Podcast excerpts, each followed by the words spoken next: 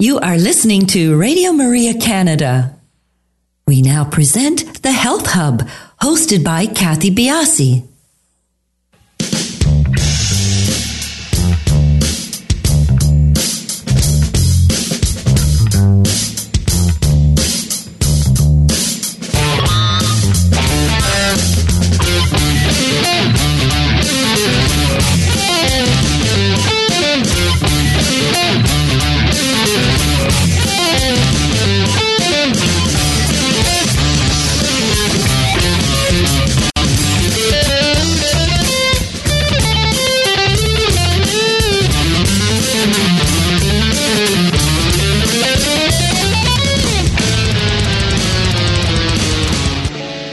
Morning, everybody, and welcome to the Health Hub. My name is Kathy Biase. I am your host, and along with Alex Diaz, we'd like to welcome you to the show today. Good morning, Alex.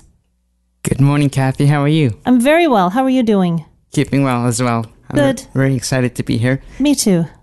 Did you have a nice weekend? Yes, I did, although it did kind of fly by. What surprised me most was um, the weather we actually got on Monday. But Yeah, um, the, the, the weekend, I know for you, was very eventful. it was. My son got married. My eldest son got married. Thank you. It was a whirlwind of a week. Very, very emotional for me.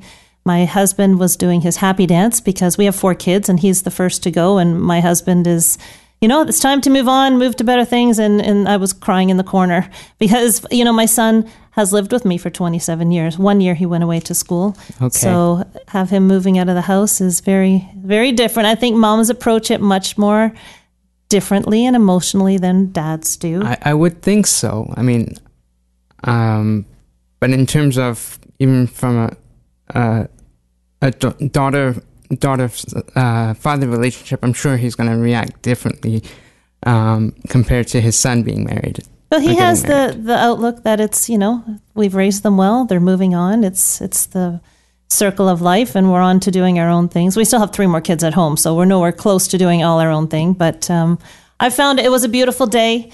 It was um, we had it at the doctor's house in Kleinburg and my, my the two kids did it themselves. All I had to do was get dressed up and show up on the day. But it was lovely. The ceremony was lovely and now they're off on their honeymoon and uh, new life starts for all of us. So it's um, it was, it, but it was lovely, and I'm very very happy for the two of them. And I'm trying to look at it as that we've increased our family, that I haven't lost a son. But let me tell you, it is still it's still pretty emotional for me. As you said, you've you've gained a daughter-in-law. Mm. I have, I have, and she's wonderful. So on we move. I guess, I guess, as you said, it's a circle of life. Today's show is live. If you would like to call in and speak to our guest, Dr. Deanna Minich, myself, or Alex, our number is 416-245-1534. You can find us on social media platforms, Instagram, Twitter, and Facebook at the Health Hub RMC. And if you'd like to email us with questions, suggestions for shows, or anything else, you can email us at thh at radiomaria.ca. Now, I have a little therapy for you, and we're still in cold and flu season, although we are coming to the end of it. But this is a therapy that I found out about, I think, five years ago. And I have been using it ever since. And my children believe in it full heartedly, and they've recommended it to their friends. And it's called wet socks or warming socks, and it is beautiful for fighting decongestant, uh, for fighting colds and the decongestion that comes with it, and other symptoms of cold and flu that come along with this time of year. And what this does is you're putting on wet socks. I'll give you the rundown of the protocol, but in general terms, you're putting on these wet socks. You put them in water and you're putting them on your feet, and the blood vessels in your feet constrict. And it's a gentle stimulation of your circulatory system, and it helps really to really helps. The one thing that I find it really, really works with well is decongestion. And it's a therapy that, um, as I said, we've mentioned to many people, and it works like a charm. So we have a pair of wool socks at home in our special spot, and as soon as anyone is feeling any sort of symptoms, they rush to get them. My daughter used them um, just before the wedding. Actually, she was deathly afraid of getting sick, so she did. She did use this treatment, and it's a simple one. It really is. You take a pair of cotton socks and you soak them in cold water and then you wring them out So they're still wet, but they're not they're not dripping wet. And you put them on your feet, and it feels cold and it feels uncomfortable initially, but it will start to get better for you. You'll get used to the sensation of the wet socks. And then you take a pair of thick, dry wool socks and you put them on top of the cold, wet socks. And you go to bed and you dream your happy dreams, and your feet do all the work for you. And this gentle constriction really helps to, to, detoxify. It helps to, as I said, move along the decongestion. And when you wake up, these socks will be dry on your feet. And you can continue to do this on a nightly basis until you feel that you've had some relief. Honestly, I think after the first night, generally speaking, is is the real kick. It really helps. We we only use it usually for one night, and it really does help. It's it's a great therapy, and I will put it up on the Facebook page for you to have a look at. Now on to today's show. The incidence of diabetes is on the rise, and it is rising at an alarming rate. About 90 to 95% of those diagnosed are type 2 diabetes, and the other 5% are type 1 diabetes. With type 2 diabetes, there is a huge lifestyle and nutrition component, and it is essential that we understand how these factors help to both co manage and to prevent type 2 diabetes. Our guest today is Dr. Deanna Minich. Excuse me. And she will be elucidating all of this information for us and really giving a, a, a deep education on the value of nutrition and lifestyle in working with type 2 diabetes.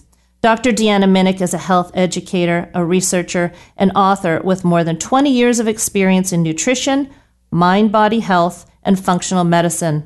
Her passion is bringing forth a colorful, whole self approach to nourishment and bridging the gaps between science, soul, art, and medicine.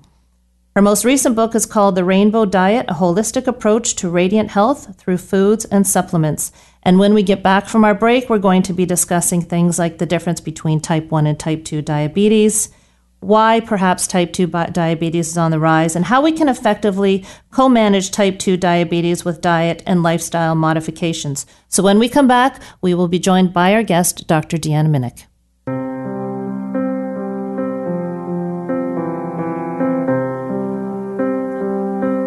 As I walk this great unknown, questions come and questions go. Was there purpose for the pain? Did I cry these tears in vain?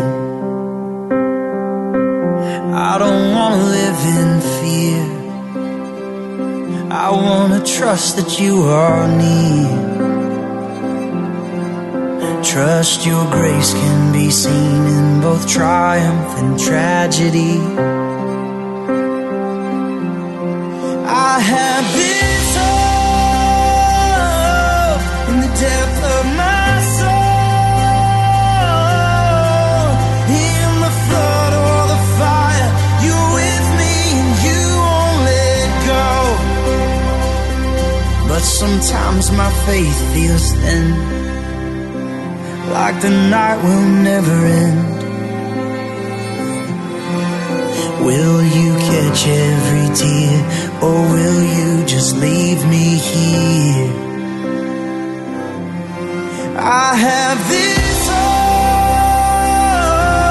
In the depth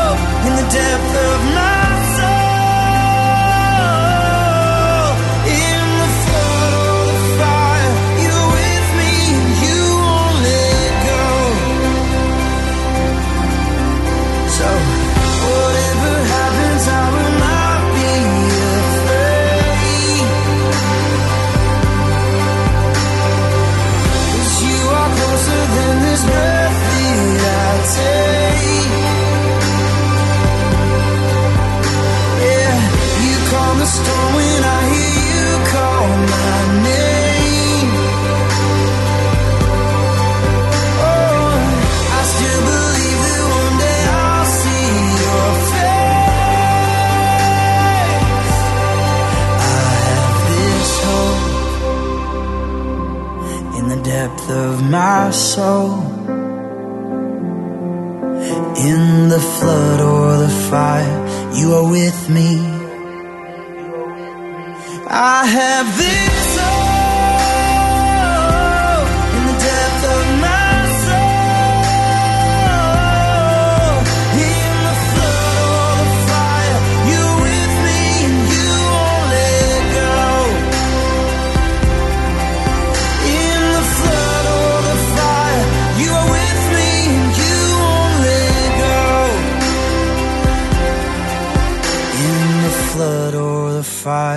You are with me and you won't let go.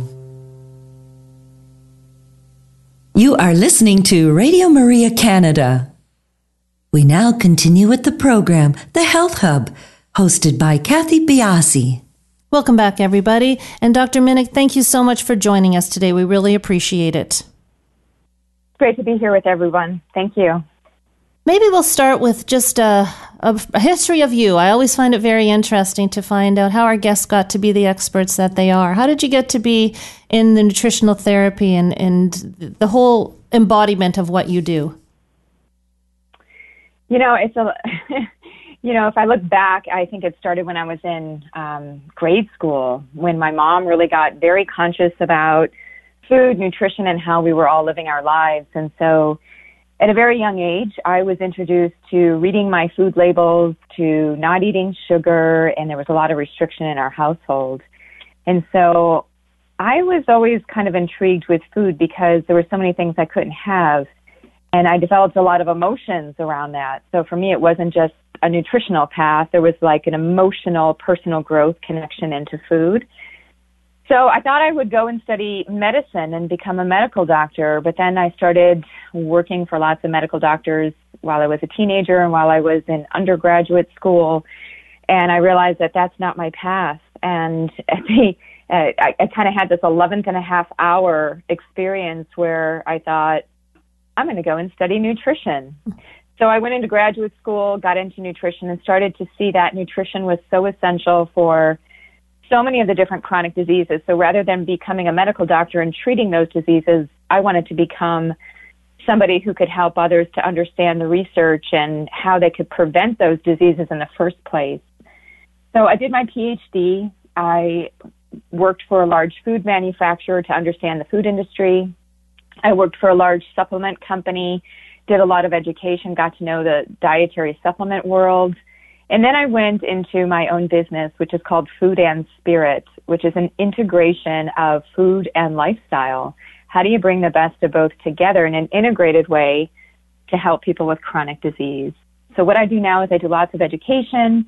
Uh, I teach for the Institute for Functional Medicine. I teach for the University of Western States. I do a lot of my own online teaching for people as well as practitioners to help them to see that integrated whole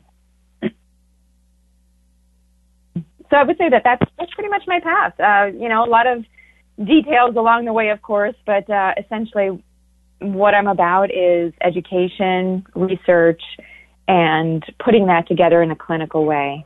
Well, you've paved the way for many, many people, and it must have been hard at the beginning because it just seems that people are starting now with the rise in chronic illness to really grasp this lifestyle and nutrition component and its piece within the whole health aspect. So you must have had a lot of tough work at the beginning trying to make your point and putting your point across to people. Uh, sometimes yes, sometimes no. I had a lot of great teachers who had already paved the way for me. So one of my mentors is Dr. Jeffrey Bland, and Dr. Bland started the Institute for Functional Medicine together with his wife Susan, and you know he was really the pioneer. He was very groundbreaking and started to pave this path that opened it up for so many people. So, yeah, there, there have been moments where it has been challenging to get across concepts, but for the most part, I feel like many others have done the heavy lifting. oh, so, I think I you've done some yourself. I think you've done some yourself. I'm a great follower of your work. So let's get into the topic at hand. Diabetes is on the rise. It's uh, another one of the chronic illnesses that seems to be um, on the rise. I mean, it's we, we hit it everywhere. We hit cancer, we hit diabetes. But I think when with our topic today, I think it's important for our listeners to get an understanding of the difference between type one diabetes and type two diabetes. And maybe I'll throw in there if you could if you could briefly explain what pre-diabetes is. Yeah, and there's even a type 3 diabetes now. So oh, okay. I'll, I'll go through all of them. Yeah, type 1 diabetes is insulin dependent diabetes mellitus. And so for type 1 diabetes, typically our pancreas cells are not producing insulin, so we have to have insulin coming in externally. It's injected in, we take it orally. Uh, because without it, our body's not able to process sugar. But it's more about a structural defect in the pancreas. And usually we see people with type 1 diabetes diagnosed early on in life, or it's connected to something autoimmune. But that is kind of a, a special circumstance where it's about an organ rather than a lifestyle. Type 2 diabetes is more of what I would refer to as lifestyle induced diabetes. In other words, our pancreas is working just fine. It was producing insulin, but because of the use and abuse of various things in our environment, whether we were eating too much in the way of processed carbohydrates, not exercising enough, had a lot of stress, um, not having a balanced um, life in the way of you know managing our, our work life and eating well and sleeping well. You know, it gets very complicated, and eventually the body catches up with us. And what can happen is now our body is producing insulin but our body's not seeing it. We have what's called insulin resistance. And so because our body's not seeing it, we're not taking in glucose. And so we get a lot of sugar and insulin circulating in our bloodstream and we start to get all kinds of damage in different organs, whether it's the liver gets fatty, the muscle gets fatty, our fat tissue begins to increase because we start to um, convert some of this, the sugar to fat so now we get a whole host of things that are uh, implicated. It's not just glucose and insulin, but now we start to see that there are some changes in our blood fats, things like triglycerides, things like LDL cholesterol, HDL cholesterol, total cholesterol. So we kind of venture down the path as we progress into more risk factors for cardiovascular disease. And in fact, even when I think of diabetes, you know, there is a strong correlation, especially type 2 diabetes, there's a strong correlation with cardiovascular diseases, as well as other things like stroke and non-alcoholic fatty liver disease, gout, you know, even things like sleep apnea or osteoporosis is connected into that too, and hypertension, high blood pressure. So, so type 2 diabetes is more of a lifestyle induced form of diabetes where our pancreas works fine, but after time we kind of burn out our pancreas. It's um, you know we get we get kind of this back and forth where we're not processing carbohydrates or even other nutrients very well. And then prediabetes is more or less this, it's also referred to as metabolic syndrome. Metabolic syndrome, otherwise known as uh, pre-diabetic states, are where we start to see these subtle shifts in um, we start to see more insulin resistance. Our, our blood glucose starts to creep up and up and up. And we may see increased belly fat. We might start to get, have more weight around the middle. Our triglycerides might start to creep up. Our blood pressure might start to go up. And so there are a number of different signaling messengers that the body is letting us know that, hey, we're not okay. We need to make a decision and course correct so we don't move down that path to type 2 diabetes. So that's a pre-diabetic state. It's kind of moving along that continuum to becoming a classic type 2 diabetic. And then many people aren't aware of uh, type 3 diabetes, which is often referred to as the diabetes of the brain. So people with type 2 diabetes tend to have an increased risk for dementia and cognitive issues, and it's because they're not managing glucose well. And glucose and insulin are very much connected into brain function. So when we get high sugar in the blood, what ends up happening is the blood brain barrier shuts down to insulin. So we don't get a lot of insulin in the brain. This is referred to as type 2, type 3 diabetes. This is a term I would say that's more used in the research than it is like if you were to go to your doctor and say, "Do I have type 3 diabetes?" he or she probably wouldn't know that term. It's more used in the research. So it was discussed back in 2007 and then from there people started talking about it. People that are in kind of the the world of brain health, cognition and diabetes about how the brain has a very specific response to high insulin and high glucose and that's important because insulin is important for the metabolism of beta amyloid. Beta amyloid is the protein in the brain that can accumulate in dementia, especially in Alzheimer's disease. It's one of the hallmarks of Alzheimer's disease. So if we don't have insulin in the brain, we're not metabolizing amyloid properly and helping with that whole signal cascade. So it gets kind of complicated. But all to say that our blood sugar balance is key for so much. It's going to change whether or not we're inflamed, whether or not we have what's called oxidative stress in the body, kind of taxing our mitochondria and our, our general reserves uh, of energy. And so that's usually one of the first things that I focus on with people. Check out your blood sugar. And it's not just your fasting blood sugar, it's also your fasting insulin. And by knowing your fasting insulin and what that level is, that says something about whether or not your body is responding to insulin. And of course, uh, one of the other common lab measures is hemoglobin A1C.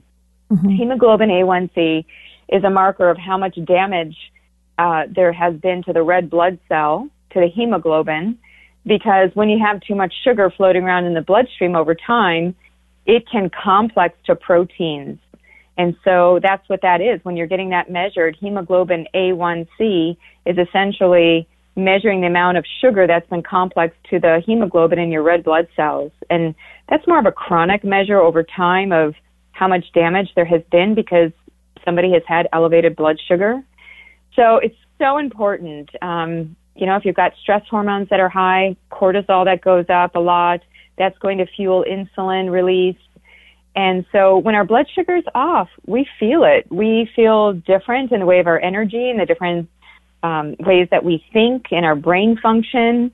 And so it, it really does change so much of our daily lives. There's you you mentioned um, monitoring our fasting insulin. Is there a test, and is that commonly done for people? It's not always commonly done for people. It would have to be a special test, but a typical allopathic medical doctor could order that test.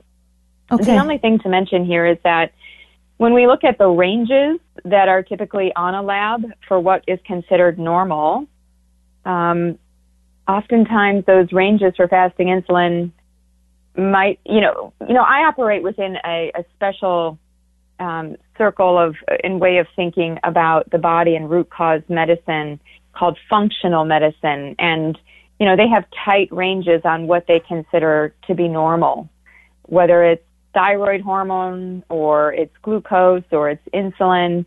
And so I think it is worthwhile to to look at both together. Actually those three things together is to know your fasting blood sugar, to know your fasting insulin, and then also to know your hemoglobin A1C. Some practitioners also like to look at inflammatory markers like HSCRP, otherwise known as high sensitivity C reactive protein. So, because when we have insulin resistance and type 2 diabetes, there's more inflammation. And that inflammation can fuel so many other processes in the body and can lead to, you know, potentially things like increased cardiovascular risk factors. So, yeah, I do think that um, fasting insulin, it's not commonly done, but it can be ordered as part of a standard mainstream lab panel. That's good to know. It's very good to know. So let's get into type 2 diabetes because this is really the the area where food and nutrition and lifestyle play a huge role. Can you let us know and educate us on the role that these aspects do play on both co-managing and perhaps preventing type 2 diabetes? Yeah, in all, in my opinion, um, being steeped in the nutrition world for some years, what I would say is it all starts with food. If you think about it, most of our day is punctuated around our meals. So, you know, we, we're always confronted with eating. mm-hmm. You know, we wake up, we eat, and then uh, after a couple of hours, we eat again. We may be snacking. And so I feel like, you know, we hear that phrase, food is medicine. I think food is a lot more than just medicine, but we have to start there. We really do need to look at our body's response to food. And I take a very personalized approach. I think that one of the things that I think about when it comes to type 2 diabetes and by the way, you know, I have family members. My my parents both come from larger families, in um, which they had five or six kids, and um, many of them, if I look at them, you know, they they come from you know very unhealthy lifestyle practices. And my grandfather, my dad's dad, um, was so severe in his type two diabetes that you know one of the things that can happen is poor circulation and my grandfather even had to have his foot amputated because of the extreme damage from diabetes. I mean, it can be really, and then you can lose your eyesight. Mm-hmm. Um, you know, to, to have to think about what this can do to you if you're not in proper control through food is, is tremendous. And if I look at how my grandfather ate, and also my uncle, who also developed type 2 diabetes, very severe, not to the point of my grandfather, but my grandfather loved sugar. And my grandmother always had this bowl of white granulated sugar on the kitchen table with a spoon in it, and it was used just pervasively in everything. And, you know, he had a sweet tooth. He, uh, you know, definitely liked those big desserts after meals. And there wasn't a lot of, even though my grandmother was a stay at home mom and she cooked a lot of her, the meals for the family, which was a large family, you know, it, some of these things there there was an indulgence and an overindulgence and I think a lot of people don't realize the the hidden sources of sugar. You know, we we tend to think like, okay, right, desserts and cakes and cookies and pastries and you know the things that are obviously sweet like the white granulated sugar. But then there is this this continuum, and so then we start to look at what are well, what are the other sources of sugar? Well, alcohol is a source of sugar that converts in the body to, to sugar, to glucose. Um, we look at some savory foods that are also high sugar converting foods. So things like a white starchy hamburger bun or macaroni noodles or bread, white bread. You know, my mom was just the opposite of of um my grandfather and she was really healthy and so she would tell me you know because I didn't have white bread growing up. My mom was really conscious about not giving us white bread sandwiches with peanut butter and jelly. In fact, she gave me these dark, grainy bread sandwiches, uh, which were brown. And I said, Mom, why can't I have bread like all the other kids at school? And she said, Deanna, just remember that the whiter the bread, the quicker you're dead. Oh, well, that's a lot to take in for a young one. I know. I was only like nine years old oh. telling me this. Did you tell this to all your friends? that is funny. Your mom was ahead of the curve. Dr. Minich. I remember I would Sorry, go ahead. Do we need to break? Yeah, we do need to take a quick break. I apologize, but we're going to come right back to this topic because I think the area of carbohydrates is so confusing to people that we need to spend a little bit of time before we get into the other lifestyle components. So we'll take a quick break and we'll be right back.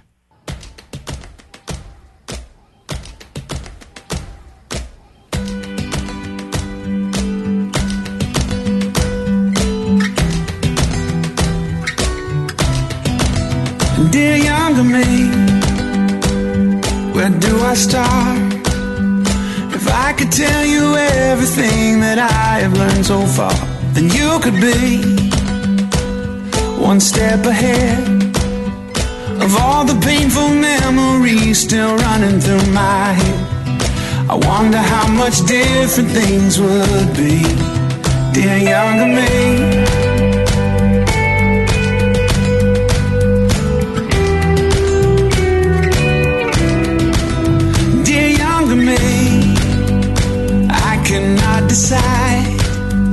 I give some speech about how to get the most out of your life? Or do I go deep and try to change the choices that you make? Cause they're the choices that made me.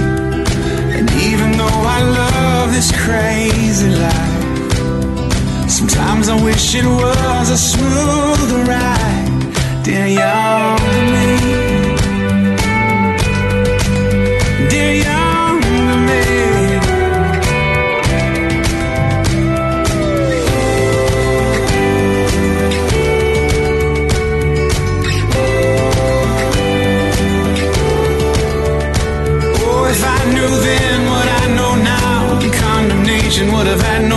My joy, my pain would have never been my worth. If I knew then what I know now would have not been hard to figure out what I would have changed if I had heard. Dear younger me, it's not your fault. You never meant to carry this beyond the cross.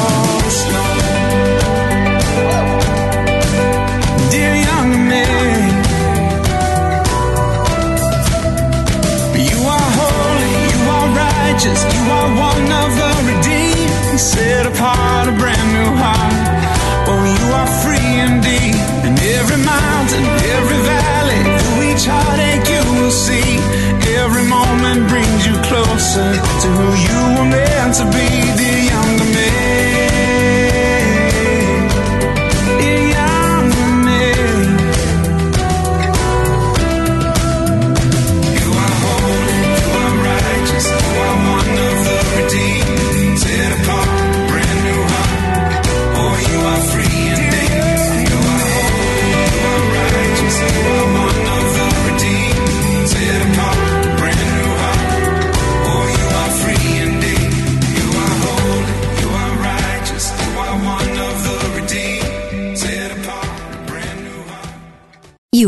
Listening to The Health Hub here on Radio Maria Canada. A Catholic voice wherever you are. To contact us and be a part of the show, please call 416 245 1534. We now continue with the program. Here once again is your host, Kathy Biasi. Welcome back, everybody. We are talking with Dr. Deanna Minich, and I want to jump right on board from where we left off. Let's get on to the topic, Dr. Minich, of the confusion with carbohydrates within uh, diabetes in, in, in diet as a whole, but specifically focusing on focusing on type two diabetes. Where do carbohydrates fit into the picture? Yeah, you know, carbohydrates are um, they're varied, and so there are processed carbohydrates, there are whole food carbohydrates. So let me just address the processed carbohydrates again. The processed carbohydrates are things that are going to increase our blood sugar much more because the food itself is most likely high glycemic. It leads to the quick release of sugar from that food into the blood. So an example, much like my mom was saying, is white bread. White bread can tend to break down rapidly when we eat it, and then we see it in the blood um, quickly thereafter. Um, other things are the obvious, like I was mentioning, the cookies and the cakes and the donut, the things that have obvious added sugar. But then there are things like uh, a hamburger bun or corn chips or um, alcohol. You know, things like this can quickly either increase the blood sugar directly or indirectly. Now, the other side of carbohydrate, it's not like we want to just kind of let go of all carbohydrate because there are some carbohydrates that are healing and helpful for reducing the risk of type 2 diabetes. And those would be the whole food based carbohydrates, things like whole grains, legumes, starchy vegetables. Now, you have to be careful with some of these because some of these foods can be high glycemic. So, when I'm talking about whole grains, I'm not talking about white rice. I'm talking about the, the kind of rice that is whether purple rice, black rice, red rice, um, darker rice like brown rice that actually has the bran, it has fiber.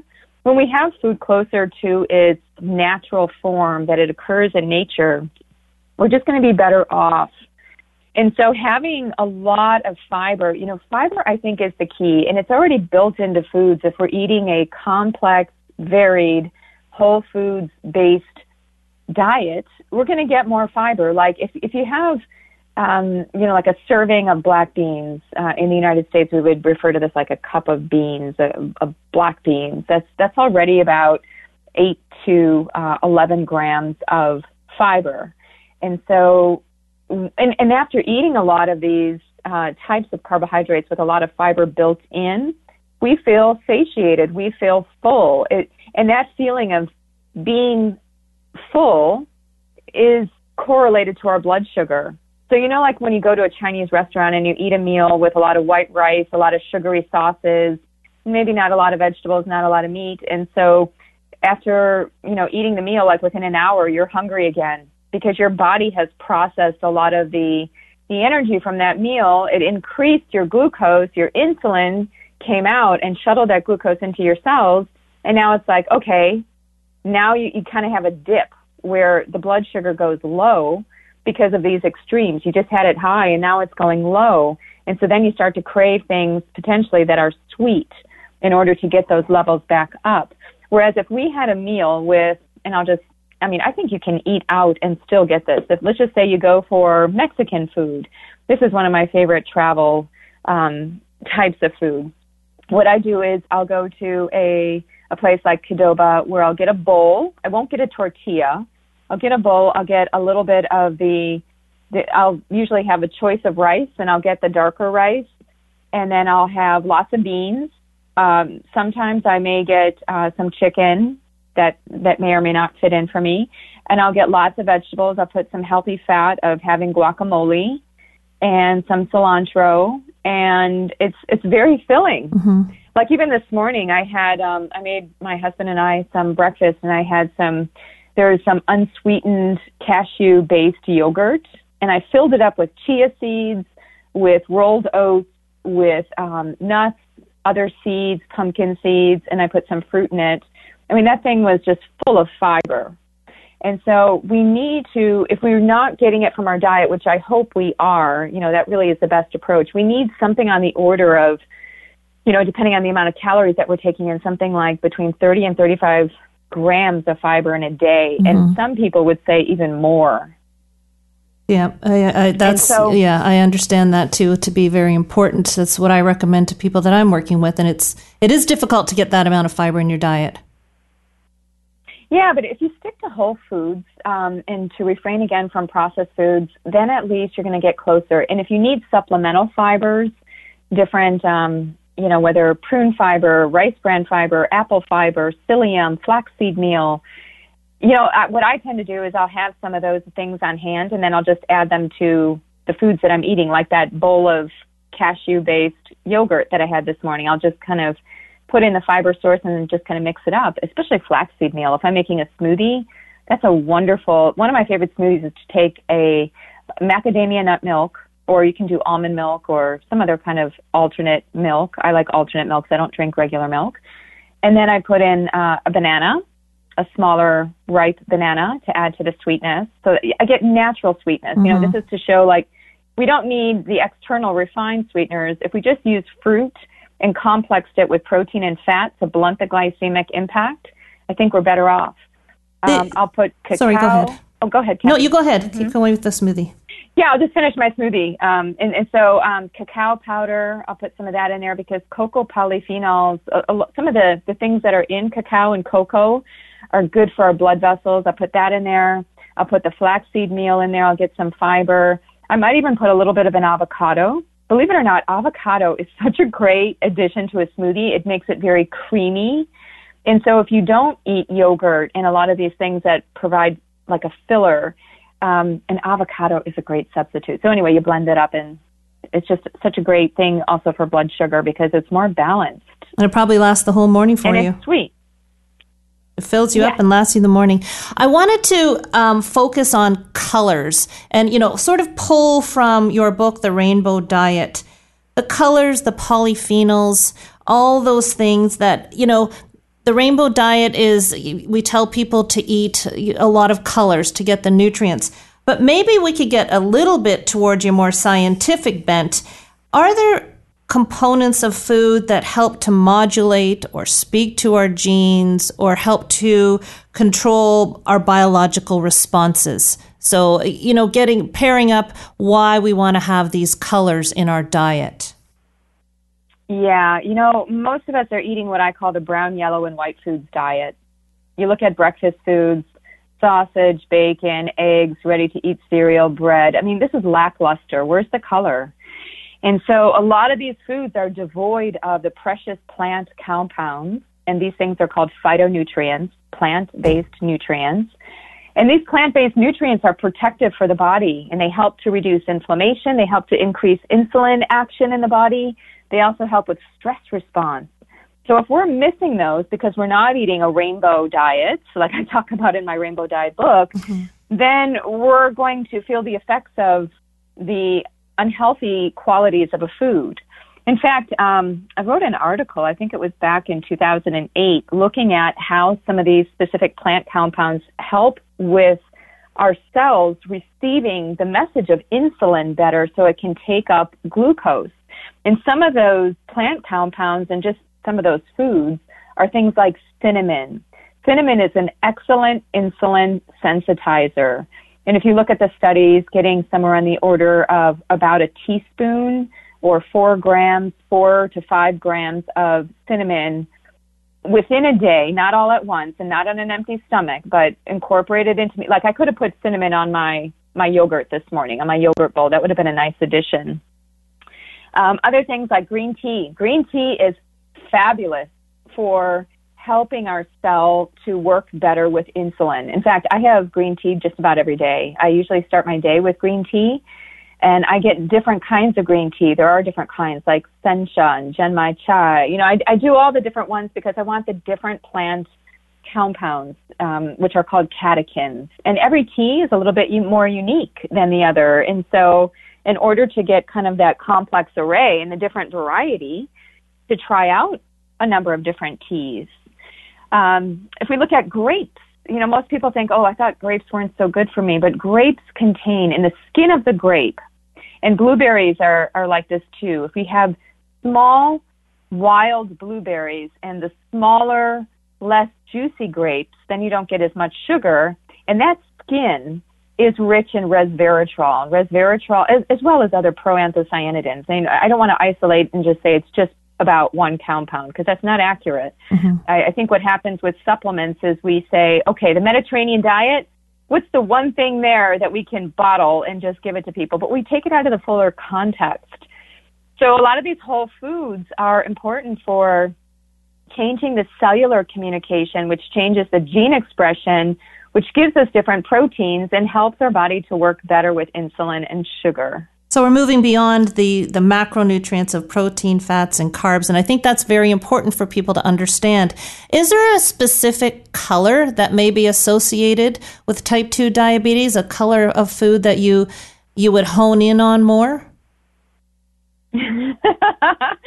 that's a good question. Um, in fact, you know, I, the way that I have it structured in the Rainbow Diet book, yellow is the color for um, digestion and a number of the organs that correlate to type 2 diabetes. And so we look at the pancreas, the liver, the stomach, the small intestine. And so yellow, and the problem is that we're eating a lot of yellow foods, but they're not the healthy kind. You know, I'm thinking of starchy corn, corn tortillas, corn chips, uh, corn bread. You know, corn is is everywhere, and even in ways that we don't even see it in products. Like sometimes you read the label on a food product and it says maltodextrin. What is maltodextrin? Well, maltodextrin typically comes from corn or wheat or in some cases, more obscure cases, tapioca and rice, and it's a starch.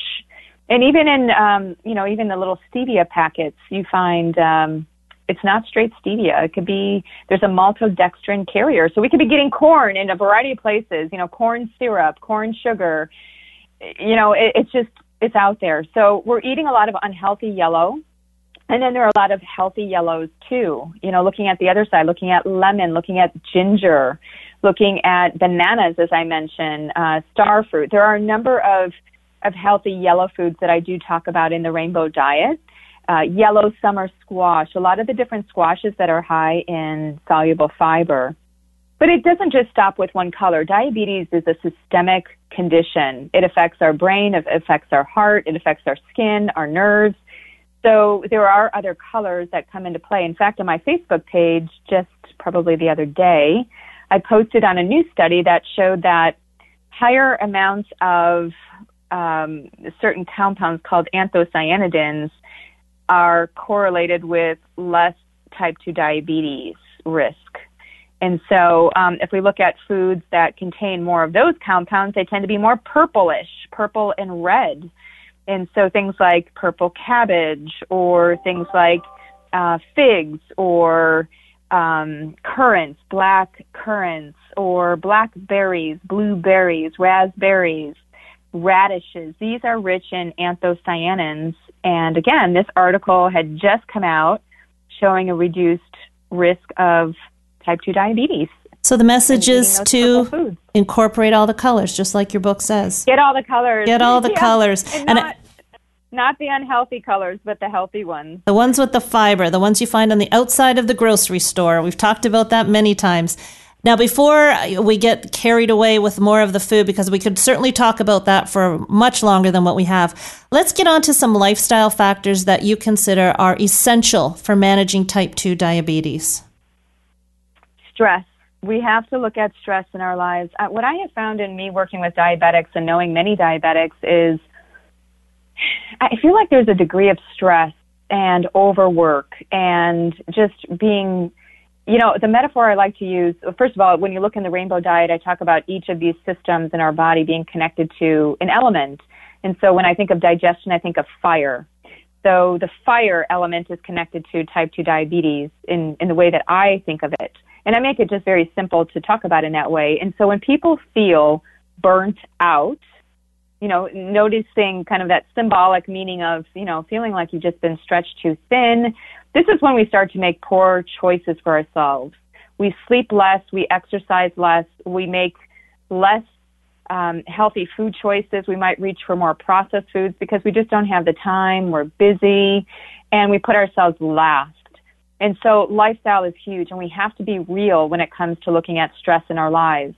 So one of the very simple activities that I recommend to people is some people don't even know. And what you don't know is, you know, it remains a blind spot. So you kind of have to figure out, you know, what is stressing me out every day? So you take a piece of paper, you divide it in two, and on the first side, you write down all the things that give you energy. Everything that you come across, and set a timer. Make this very, you know, so you don't have to spend a lot of time because you can go on and on on this. So set a timer for 10 minutes where you just sit down and you write down all the things in life that give you energy. Maybe it's um, going to certain events, maybe it's um, talking to certain friends, being around certain family members, maybe it's about making crafts. Maybe it's about making food, or maybe there are certain foods that give you energy. You know, be expansive. Just write anything that comes to mind that gives you energy, where you you actually feel invigorated after you've done these things. Maybe it's taking a walk in nature. That would be on my list of what gives me energy. And then after 10 minutes, you stop and you go over to the other side and you say, okay, what are the things that take away my energy? What burns me out? And you go in this 10 minute time frame and you start to write down the things that burn you out. Maybe it's your job. Maybe it's um, responsibilities at home. Maybe it's, and be honest, you know, maybe it's tending for your kids.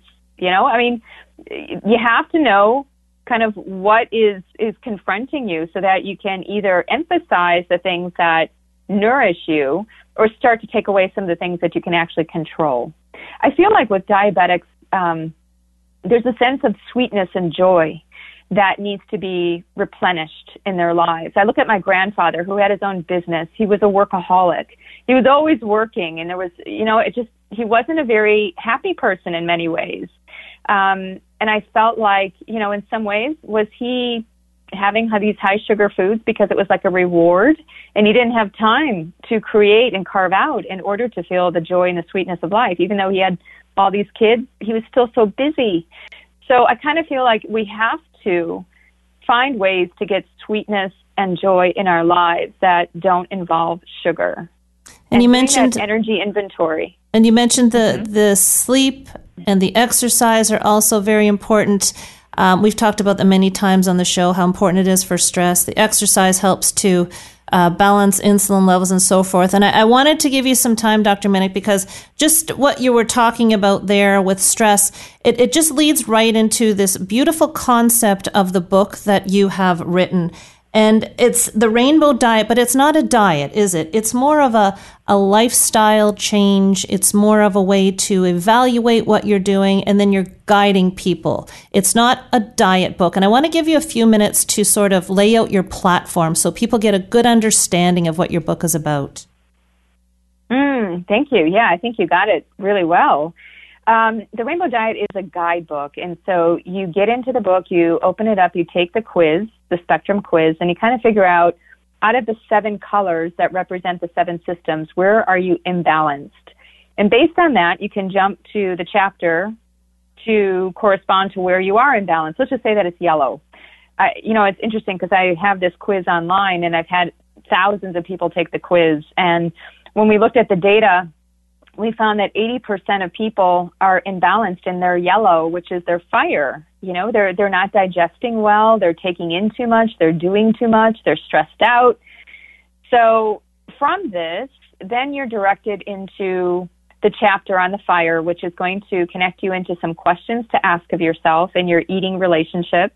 And then let's focus on some nutrients and foods that are important for you and to, to bring back that sense of balance.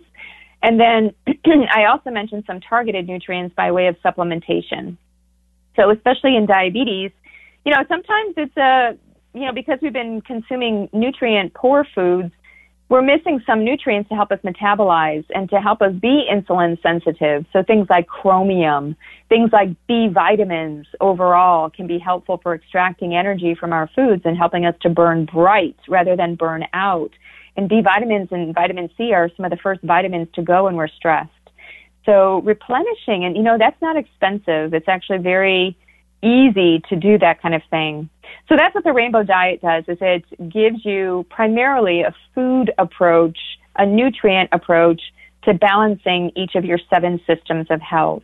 The lifestyle piece that you mentioned, Kathy, is um, really key. I address that more in another book called Whole Detox, which is uh, there's a 21 day program and it takes people through. It gives them seven different things to do every day, but not things that are going to just add to their to do list. They're nourishing things, and it's physical movement, it's meditation, uh, visualization, really having uh, guided imagery. Um, sleep is discussed, and cravings, and you know. Um, looking a bit broader and uh, and even for me one of the things that I bring in and I think everybody should be asking about this is creativity you know being in the flow having more play um, is really key for keeping us in that spirit of sweet of the sweetness of life. Mm-hmm.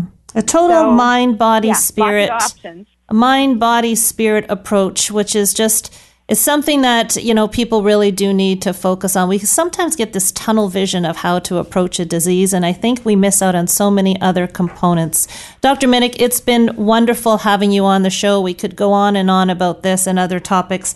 I wanted to let you know again the name of uh, Dr. Minich's most recent book, The Rainbow Diet A Holistic Approach to Radiant Health Through Foods and Supplements. You can find out more about Dr. Minich on her website, which is www.deanna, that's with two N's, and Minich with one N. I'll put this all up on our page as well. So www.dr www.deannaminich.com.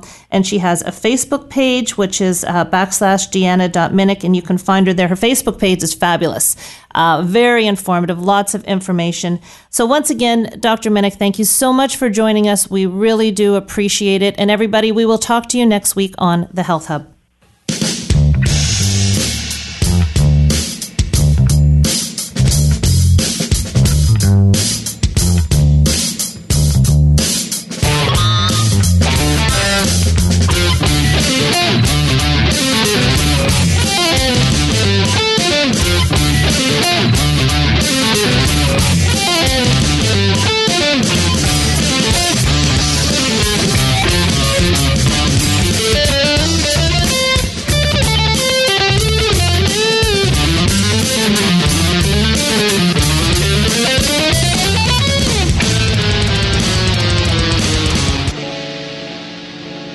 Have been listening to The Health Hub, hosted by Kathy Biasi, here on Radio Maria Canada.